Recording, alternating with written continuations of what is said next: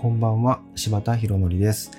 フリーランスでウェブサイトの制作をしたり、オンラインサロン、芝塾の運営をしていたり、クリエイタークエストという YouTube のチャンネルを運営していたりします。えー今日は、ちょっとめちゃくちゃ久しぶりに、ちょっと今スタイフ撮ってるんですけども、あの、なんか HTML のこうマークアップについてみたいな話を少ししたいなと、えー思います。あの、まあ、実はですね、えっ、と、去年の、あの、9月頃ぐらいからなんですけども、あの、HTML の、まあ、本を今書かせていただいてまして、で、まあ結構 HTML と改めて結構向き合ったんですよね、ここ数ヶ月。で、今、もうあの、まあ、本編自体はもう何ヶ月か前に書き終わってて、で、まあ、その後、あの、要はなんか本に載せるサンプルのコードとか、まあ、それに、えー関するなんかサイトのデザインみたいなものを作ってたりとかして、まあ、ちょっと今日ね、まあ、それもちょっと若干落ち着いたというか、っていうところに来て、あなんかやっとこう終わりが見えてきたみたいな、えー感じでですね、まあ、ちょっとこう、お酒でも飲みながら、スタイフでも回そうかなみたいな、えー感じで今撮ってます。で、なんかあの、まあ、ちょっとね、こう、結構ずっと何ヶ月かこう HTML と改めて向き合ってきてたので、まあ、なんかやっぱりいろいろやっぱ HTML について考えることが多くてですね、要はなんか何のためにこうマークアップするのかみたいなところに結構やっぱ書いて、本を書いてる中でも、まあ、考えることがあって、うん、まあね、絶対的な正解がないじゃないですか。HTML って。あの、10人コーダーさんがいたとしたら、多分10人全く同じコードを書かないんじゃないかなと。まあまあ、揃うこともあるんかもしれないけど、まあなかなかやっぱり人それぞれ若干違う解釈で、えータグをつけていくんじゃないかなと思ったりもするので、まあ絶対的な正解がないっていうところがある中で、まあその何のためにそのセマンティックにマークアップしていくのかって、まあ結構考えるんですよね。で、まあ僕自身は、その、まず、その、まあ SEO ってよく言われますけど、検索エンジンのこうためにこうタグをなんか変えるとか考えるってことは基本的にあまりなくて、うん。その、なんかあんまりこう、なんでしょうね。検索エンジンのためにタグを変えるっていうのはなんかそういう検索エンジンにごますりしてるような感じがすごくして、うん。それってじゃあ検索エンジンがアルゴリズム変えたらまた、ヘイ言ってこうタグ変えなきゃいけないし、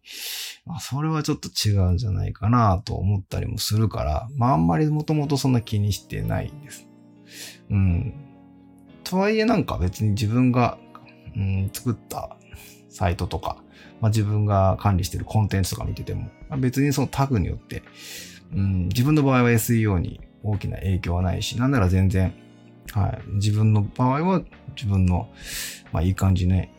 あの、検索エンジンさんには評価いただいてるんじゃないかなと、自分なりには思うこともありますし、うん、だからあんまこうタグに対して、その SEO のためにつけようみたいなことはあんまりまずしてないと。で、じゃあ、そのアクセシビリティのためかって言われると、まあ、アクセシビリティは確かにすごく意識は、あの、したいなとは思うんですよね。まあ意識はしてるんだけれども、その、なんかじゃあ自分が書いたそのマークアップが、その、アクセシビリティ的にそのベストなのかって言われると、うん、まあベストとはやっぱなかなか自分では胸張って言えない部分もやっぱあるなと思うんですよね。まだまだ、うん、知識的に足りてない部分もやっぱあるし、うん、なんかそこはなんか意識はしてるけれども自分の中でベストなものをかけてるのかって言われると難しいなっていうのがあるんですよね。でそうやってなんか考えたときに、そのなんか自分は何のためにこうマークアップしてるのかというのを結構考えると、まあ昔から大きくは変わってないんですけど、か自分がマークアップするのは、まあ一つは、まあ一人でも多くのユーザーさんが、その自分が作ったウェブサイトの、えー情報にアクセスできるようにするためっていうところと、まあ、ちゃんと使えるようにするためっていう、まあ、いわゆるアクセシビリティ的な部分っていうのは一つ、まあ、ありますと。で、それはやっぱり、うん、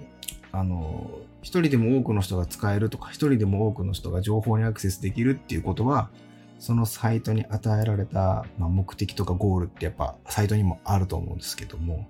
そのさ、まあ、コンバージョンですね。そのコンバージョンを達成する確率っていうのが、いや、まあ0.1%かもしれないですけど、まあほんの少しかもしれないけど、まあ上がる可能性があるわけで、まあ、それが上がると、クライアントさんの、まああの、まあ満足にもつながるんじゃないかと思いますし、まあ、もっと言うと、その先のユーザーさんの満足にもつながると思うんですよね。使えないサイトよりやっぱり使えるサイトの方が、まあいいわけですから。だから、まあ要は、そのまあ、ユーザーさんの満足につながるからっていうところが一つなのかなと思います。うん、で、まあ、もう一つはですね、まあ、自分が書いたコードのせいで、まあ、ブラウザとか、まあ、他にもじゃあスクリーンリーダーとか、まあ、そういうものが持ってる機能を妨げたくないっていうのもあったりします。うんと、まあ、一応はなんか僕も使用書をまあ、まあ、今回ね、まあ、改めてもう一回読み直したりとかも結構したんですけど、まあ、基本的にはこの使用書に基づいて、あの、マークアップをしようと心がけてやってるんですけど、まあ、どんだけ僕が使用書に基づいて書いたとしても、その HTML、僕が書いた HTML の情報、まあ、例えば属性につけたものとか、まあ、タグが持っている意味も含め、まあ、セマンテックに書いたうん、まあ、セクショニングコンテンツを使ってアウトラインとかもそうですけども、まあ、そういう情報を使うか使わないかっていうのは、ブラウザ次第であり、スクリーンリーダー次第であり、まあ、検索エンジン次第なわけですよ。だから、どこまでちゃんと、その僕が書いた HTML の情報を全部使ってるかって言ったら、まあ、ほんとその、ブラウザとかそういうソフト次第というか、なっちゃうわけですよね。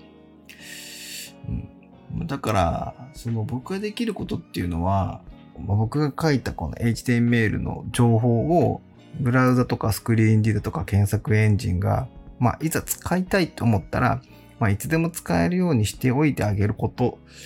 なのかなと思うんすよね。うん。なんだろうな。うん、使いたかったらいつでも使えるようにしてあるから、どうぞ使ってください、みたいな感じですかね。なんか使いたいと思った時に使うようにしといてあげるっていう。なんか、その、うん、例えばなんか地震とかがいつ来るかわかんないから、こうなんか水とか懐中電灯とかこう、まあ、缶詰とかこう、備えをこうしておくみたいなのに結構近い感覚なのかもしれないですね。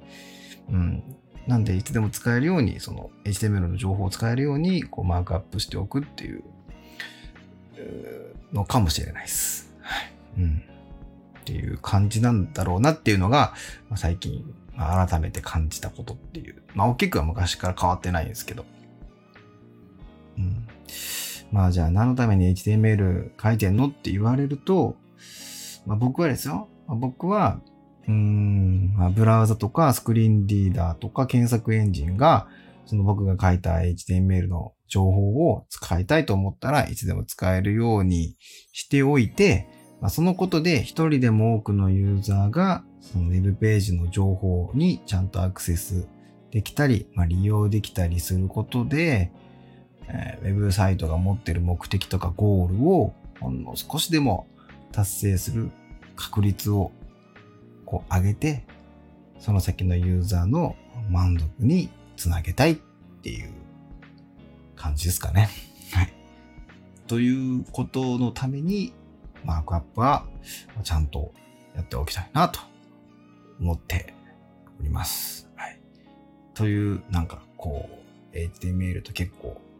こう、向き合ってきた 数ヶ月でした。はい。ちょっとこう、まとまりがよくわかんないですけど、そんな感じです。では。